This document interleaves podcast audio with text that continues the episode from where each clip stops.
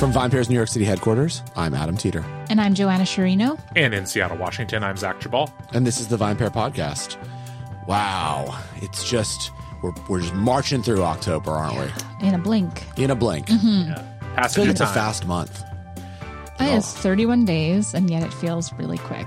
Quicker than the others. Yeah. Yeah. Unlike February, which never fucking ends. February, 28 days. The worst thing ever.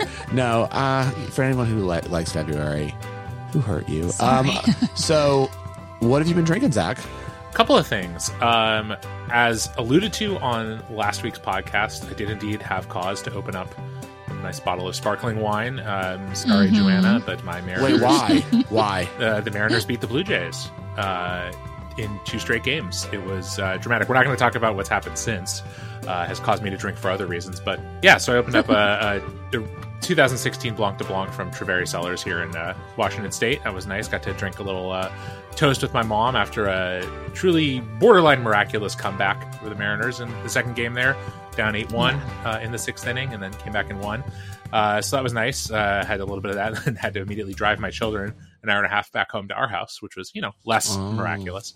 But that's okay. Uh, and then the other thing I had recently, uh, literally had this bottle have been kicking around since before I even met my wife. Uh, a bottle of 2011 uh, Domaine Zind-Humbrecht uh, Riesling, and uh, which kind of was like time for it to be opened. And uh, we had some, we got some It takeout. was time. Well, you know, I, I, I Riesling can age for sure, and it certainly could have gone longer, but uh, we were both kind of ready to give it a try, and uh, we had we got some takeout dumplings the other day, and uh, opened that bottle, and interesting, definitely showing its age in in some ways, not in a bad way, but just in the way that Riesling can get kind of a little bit honeyed, a little bit nutty, and uh, you know, a little bit of a kind of that gasoline kind of smell, which I don't mind in Riesling.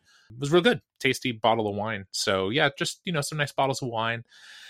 For now, we'll see uh, what what the next week brings. How about you, Joanna? What have you been drinking? Yeah, so I, I had a few uh, nice things at the office last week. Um, Katie, just on a whim, decided to pop a bottle of um, Etoile Brut from Chandon that they had Oh, sent to her, I think for her birthday, which was very nice.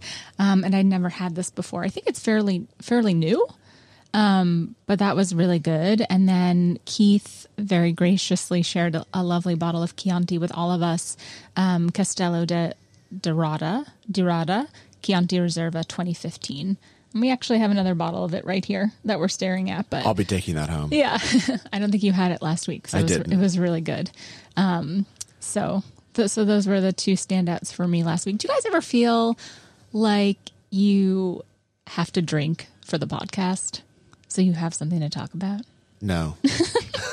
I mean, Just, just me. do I ever No. drink things with the podcast in mind outside of what we do on the Friday episodes? Occasionally, maybe. Yes, But no, I would say that you know drinking is a part of my life, as uh, Mm-hmm. as you might expect, given you know this and everything.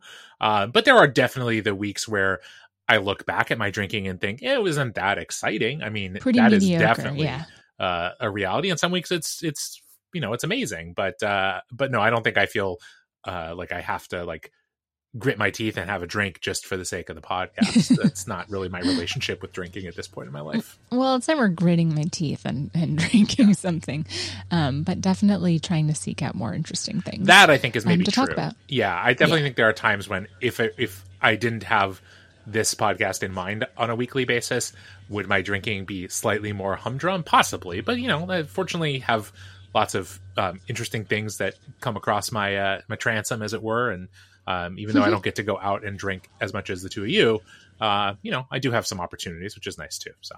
yeah. Yeah. What about you, Adam? So I had a really nice champagne last night. Ooh. Uh, champagne Chavost, uh, Rosé de Saignée. I can't speak French, man. it's fine. This is why you like Italian wines Uh, Yeah, better. they're they're like a sort of a newish producer in New York, and uh, I had it at this restaurant called Frede Nice. in Brooklyn, which was great. And then I also had a really delicious martini this week at Bar Goto Niban, which was awesome. Those were probably the two big standouts for me in terms of like delicious drinks. what kind of martini was it? So it was a martini with gin, sake, rose water, Ooh.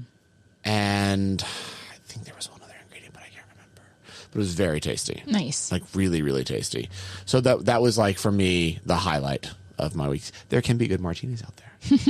they all don't have to be thirty dollar vodka martinis. This is interesting to me because I feel like rose water is one of those ingredients in cocktails that I I have a hard time with. Like it's so intense. Um I remember years and years ago when I was bartending, we had a drink that used it, and it was like the one drink on the cocktail list that I hated to make because you needed to be so precise about how much Yeah. you used. Like we had to like, you know, it started out with it in a dasher bottle, and then we had to get like a dropper. And this was not that kind of bar generally, but it was like one drop was fine, and two drops was like way too much Too rose much. water Mhm. or whatever. I don't remember if it was one and two, but it was in that ballpark. And I've just never gotten that into it, but it's cool if people can make it work. It just for me, whether it's in food or in drink, it's so intense um, and can so quickly kind of take over anything else that I stay away from it. But I'm, it Yeah. sounds like you liked it, so that's cool. It was nice. It was nice. It was a really good cocktail. I, I like that bar too. I think Bar Goto and the Lower East Side and Bar Goto Niban in uh, Brooklyn are, are both really, really solid bars in the city. Yeah. Cool. Very, very cool. Um, all right. So, you guys, we called this. We knew this was coming. Victory lap time. We called this. We called this years ago, but it seems the backlash has finally happened, where some natural wine producers as well as purveyors are now anti-funk because they have realized that what we said would happen is happening, and most consumers are now starting to think that natural wine is not natural unless it's funky. Mm-hmm. And guess what, people? Them's be the breaks. Bed you've made, now lie in it. exactly. Or whatever it is that that, is now you know. happening. What do you guys think? Crazy, but also so fun to be right. Why do you think this is happening now?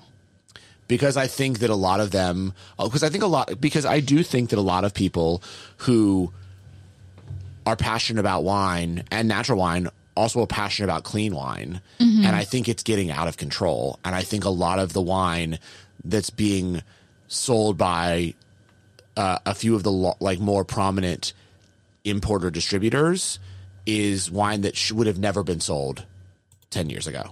Like people would have been like, nope, this is shit. Like, try again.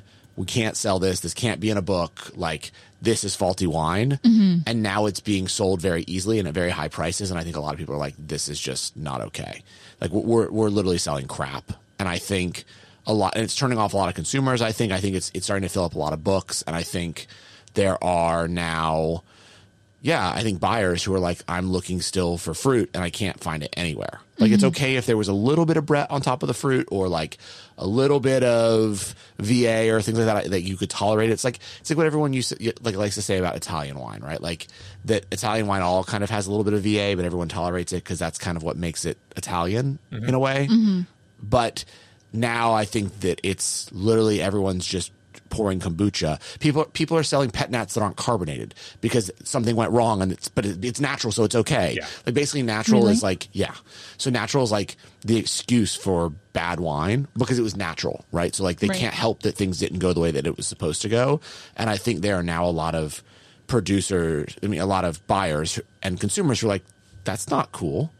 Like I couldn't turn in a piece of work. Like your doctor couldn't be like, uh, you know, we botched this surgery, but like it was a natural surgery, so like shit happens. Yeah. You know what I mean? Like, the, and and you are having winemakers who have, you, this has been coming, but like winemakers who have gone to school and gotten advanced degrees in this and done apprenticeships who, who are starting to call it out louder and louder too, who are saying, you know, this is not cool. Like Right. you this like winemaking is not just something you can do because you you cannot I'm I'm sorry, you can't be like a failed furniture designer or like a crochet artist that all of a sudden decides you want to make wine and think that you can buy a bunch of bulk grapes and stomp on them with your fucking feet and you know and then all of a sudden you're going to make wine like that's not what this is there's like a true actually skill in Say art crochet artist.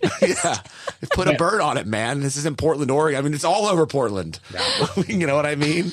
Yeah, a lot of lot of oh. foot trod grapes in in Portland, Oregon. I can't. Yeah, confirm. you know, yeah, everyone's foot trotting, man. Like, stop, stop foot trotting. Stop everyone making carbonic everything. Like, Right. And I think that there's just a lot of backlash to it now. Like, everything can't be a pet nat. Everything can't be. You can't make piquette with everything. Like, just stop. Yeah. just stop. And I think that yeah, we're starting to see the backlash from from buyers who are who are saying like, there's got to be a better way, and they're starting to see that like their consumers want clean wine.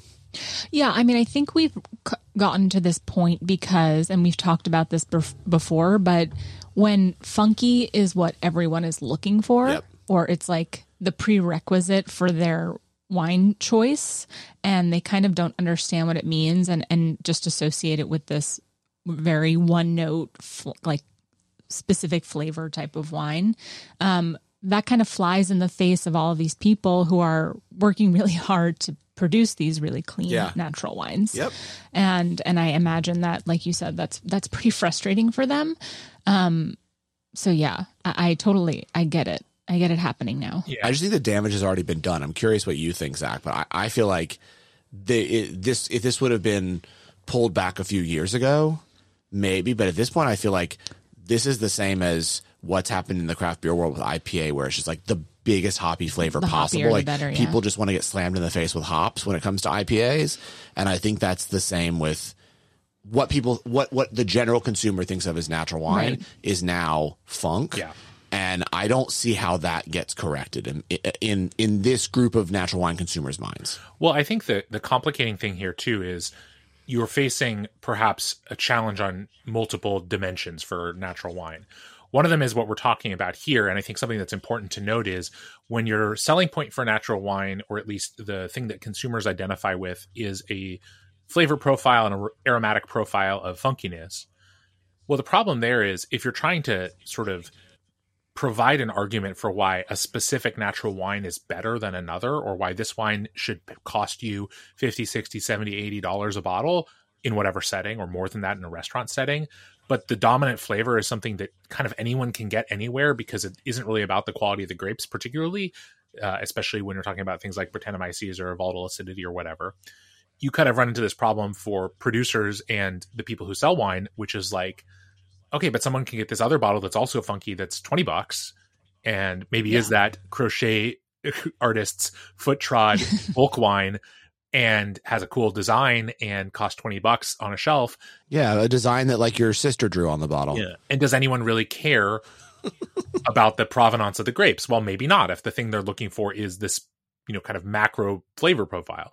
And at least with IPAs, it was well understood, I think, that hops as the sort of dominant flavor agent in those beers are have a price and the more hops you put in the h- more expensive the beer might have to be I, that's obviously a little reductive it doesn't simply boil down to that but that's i think how consumers might have thought about it i think the other problem is you're perhaps also getting pushback from not just buyers not just um, purveyors but also possibly drinkers themselves because in the same way Mhm. that some IPA drinkers. Obviously, IPAs are still very popular. Big hoppy IPAs are popular.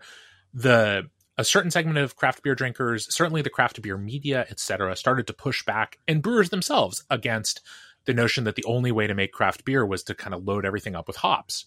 And I think you're seeing Yeah. this pushback from within um, natural wine. This is why when we started talking about this on Slack, I think Josh, you know, referred to it as natural wine eating its own tail. You know, this is a a thing where you have the people who perhaps once loudly championed wines that are undeniably funky are now themselves saying, well, actually, we maybe need to look at, you know, clean winemaking and fruit expression and aromatic purity and all these things. And yeah, we still want you to make it with, you know, minimal sulfur and, you know, from biodynamic grapes, et cetera.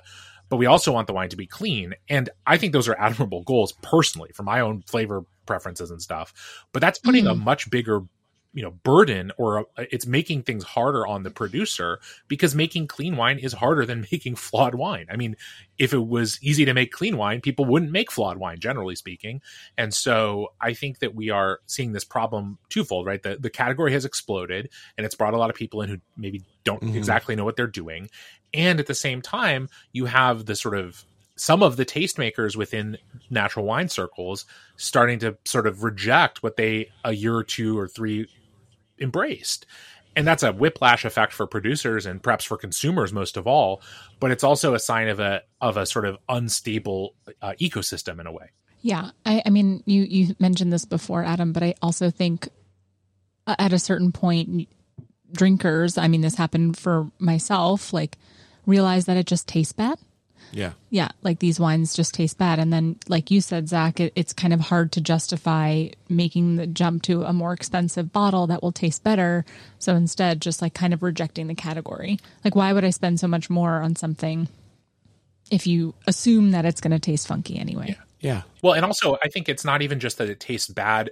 It's that it's fatiguing. It's not the only thing people want to drink. It's I think it's not that Yeah. you know people who like natural wine are like I will never have another funky wine, but it's like I don't want just funky. Like I want other options within the natural wine sphere. And obviously they do exist and have existed, but so many people have been brought into the natural wine camp as consumers by people talking Yeah. about the the funkiness, the the strangeness, the like, oh, you'll never have a wine like this. And like that's a cool selling point at first, but at some point I think most people are like, you know, frankly, you said it before, Adam. They're like, well, why aren't I just drinking kombucha, which is cheaper? Like, why am I paying big money for wine that doesn't taste like wine and the novelty has probably worn off on me? Yeah, I I just think again, I there there's amazing stories of people who come into wine from a variety of different places in, in terms of making it, right? But I do think that also the general like if you were to to make a satire about natural wine and like what it's become, the general satire would be like this wine is made by someone who left a different job, probably crochet artist or, or professional quilter, in order to be a winemaker. This is their first vintage. It's super funky, but don't worry, it's natural, and they're and they're just trying really hard. Mm-hmm. And I think that that's also that that's like very upsetting to people who, you know, this happens in every movement, right? This happened in art too, where there was a lot of artists that were like, "Wait, what?" Like we're we're championing art that doesn't seem to have any technique and doesn't seem to like be thinking about any of the path. Like this happens in every movement. Happens in fact, like we've talked about this before, mm-hmm. but I think the the the sort of the the problem with this is how powerful the bacterias are that can get into the wine when it's not made well mm-hmm. and how and how dominant they become Yeah. and it just creates this very uniform flavor no matter where the wine is made in the world Yeah. and that is is just unfortunate but it is that's kind of the cool thing about making alcohol actually is that there's this bacteria that everyone has to kind of fight against and figure out how to defend against and there's volatile acidity they have to figure out. It's like there's there's true skill. Mm-hmm. Mm-hmm. And when it does come in it doesn't matter if you made the wine in, you know, from Premier Cru vineyards in Burgundy, though they would never do this. They would freak out. Mm-hmm. but if that's where you got your fruit from, or you got your fruit from Virginia, you got your fruit from Napa, or you got your fruit from, you know, Tasmania, right? Like this is what happens to the wine. And I think we're all starting to, I think there's a lot of this this rejection because people are saying, wait, so if this wine tastes the same funk as that wine, but this wine was twenty dollars and that wine is fifty dollars at the shop, and one was from France and one was from Australia, but they taste the same to me, then what what's the point? Right. Well, and I also think there's, you know, you talked about this being a sort of thing that we see in movements or sort of outsider movements within whether it's, you know, art, fashion, wine, whatever. And I think wine in particular has some very similar experiences in the last few decades because there's always been a sort of counterculture in wine pushing back against the dominant style and it was you know people pushing back against you know in the in the 70s 80s and 90s it was people saying wait a second why is why are these sort of um relatively you know sort of tart uh sort of medium to light bodied wines from Europe the the dominant fashion when here in California whatever we can get more ripeness more flavor. We can use new oak uh in a you know in a in a sort of uh prominent way and produce these very kind of pleasurable wines. And then you had people push back against that or people kind of set out to do the opposite or something very different than that. And then those people perhaps went I don't know if they went too far, but then there became a sort of fetishization of high acidity and, you know, picking grapes really early and sort of seeing that, you know, there being a, a movement that saw that as being the, the sort of pinnacle of winemaking. And in all these cases, the, I think, best producers, the best, the sort of longest lasting people within these movements recognize that both they had a point, but also the pre-existing landscape wasn't completely fucked and it wasn't a complete joke and there were reasons why people did things the way they did and in this case i think a lot of producers are like oh shit there's a reason people have used sulfur for hundreds of years because it's a hell of an effective preservative and Yeah. that doesn't mean that you should go hog wild with it and it means that perhaps for some producers um, using as little as possible or maybe finding other ways around you know other ways to preserve their wine besides using sulfur are, are still things that they see the value in but the sort of revolutionary zeal tends to sort of be beaten out of people because as you've both pointed out making wine is really fucking hard and making wine consistently year in and year out that's good that's shelf stable that people want to drink is not an easy thing to do. And t- tying one arm behind your back technique wise is perhaps not a great idea especially if you're not very very experienced. And it's why i think you see some of the most prominent and most successful people in this space are people who have come to whatever we consider natural wine or low intervention wine or whatever with a lot of experience already. They understand what they need to do, what they can do, and what they can maybe not do um, that is no longer necessary or that they can work around. And it's the people who are the sort of foot soldiers in the revolution, and maybe this is a pun about foot tread and grapes, who in the end kind of get in and then find themselves overwhelmed because the process of making wine is really fucking hard. It's not something that anyone can do, whatever their, you know, sort of belief in themselves might say. Yeah.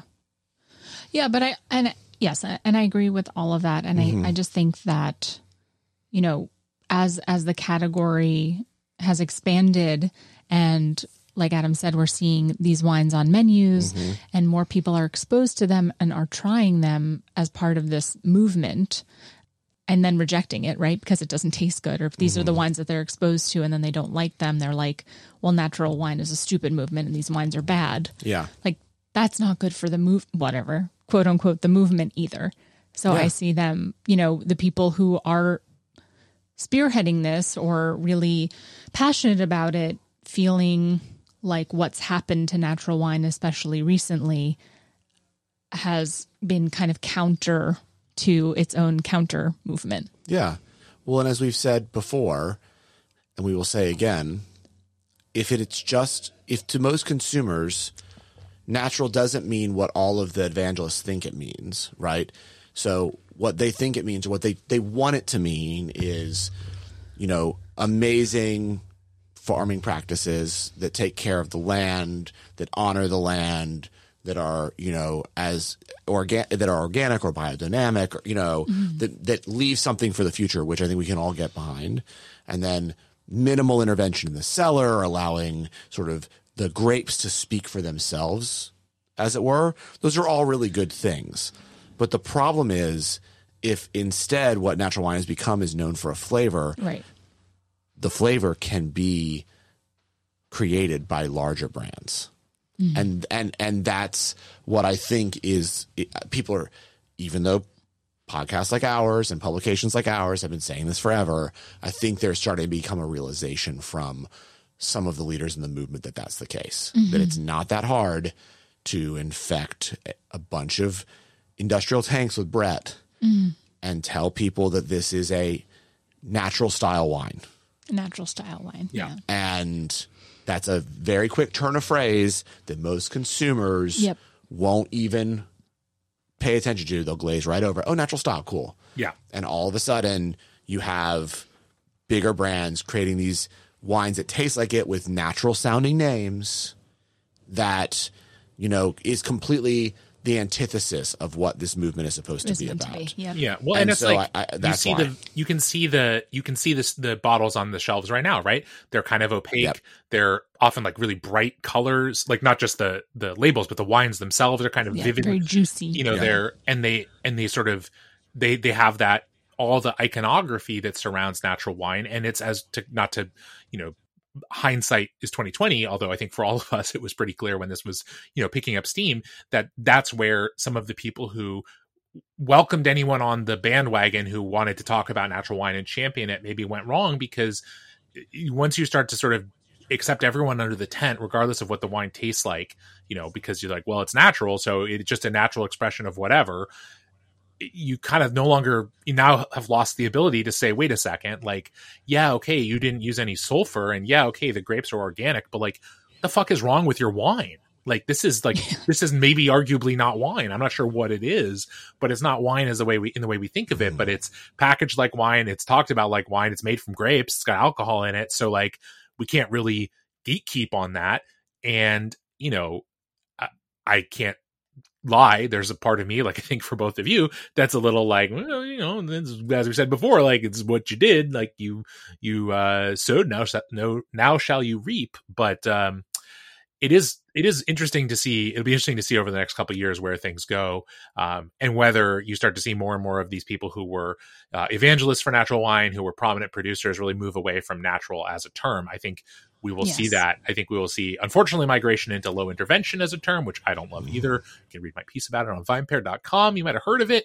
Uh, but in general i think that you are going to see people kind of trying to abandon this terminology because they've they've realized that they no longer can control it. It is Frankenstein's monster. Mm-hmm. Yep. Yeah. And with that, told you so. told you so. You're such a told you so person, Adam. You know, only on the podcast actually. I, I, I don't think Not I in real have, life. No, ask Naomi. She, she's always right. I'm never right. So but I mean, you know, this one feels good. Hey, take the victory laps when you get them. That's what I say. Yeah. Yeah. And with that, I'll, I'll see you both Friday. Check you back here. See you, Natural Wine. Have a great week. Sounds great. Thanks so much for listening to the VinePair Podcast, the flagship podcast of the VinePair Podcast Network.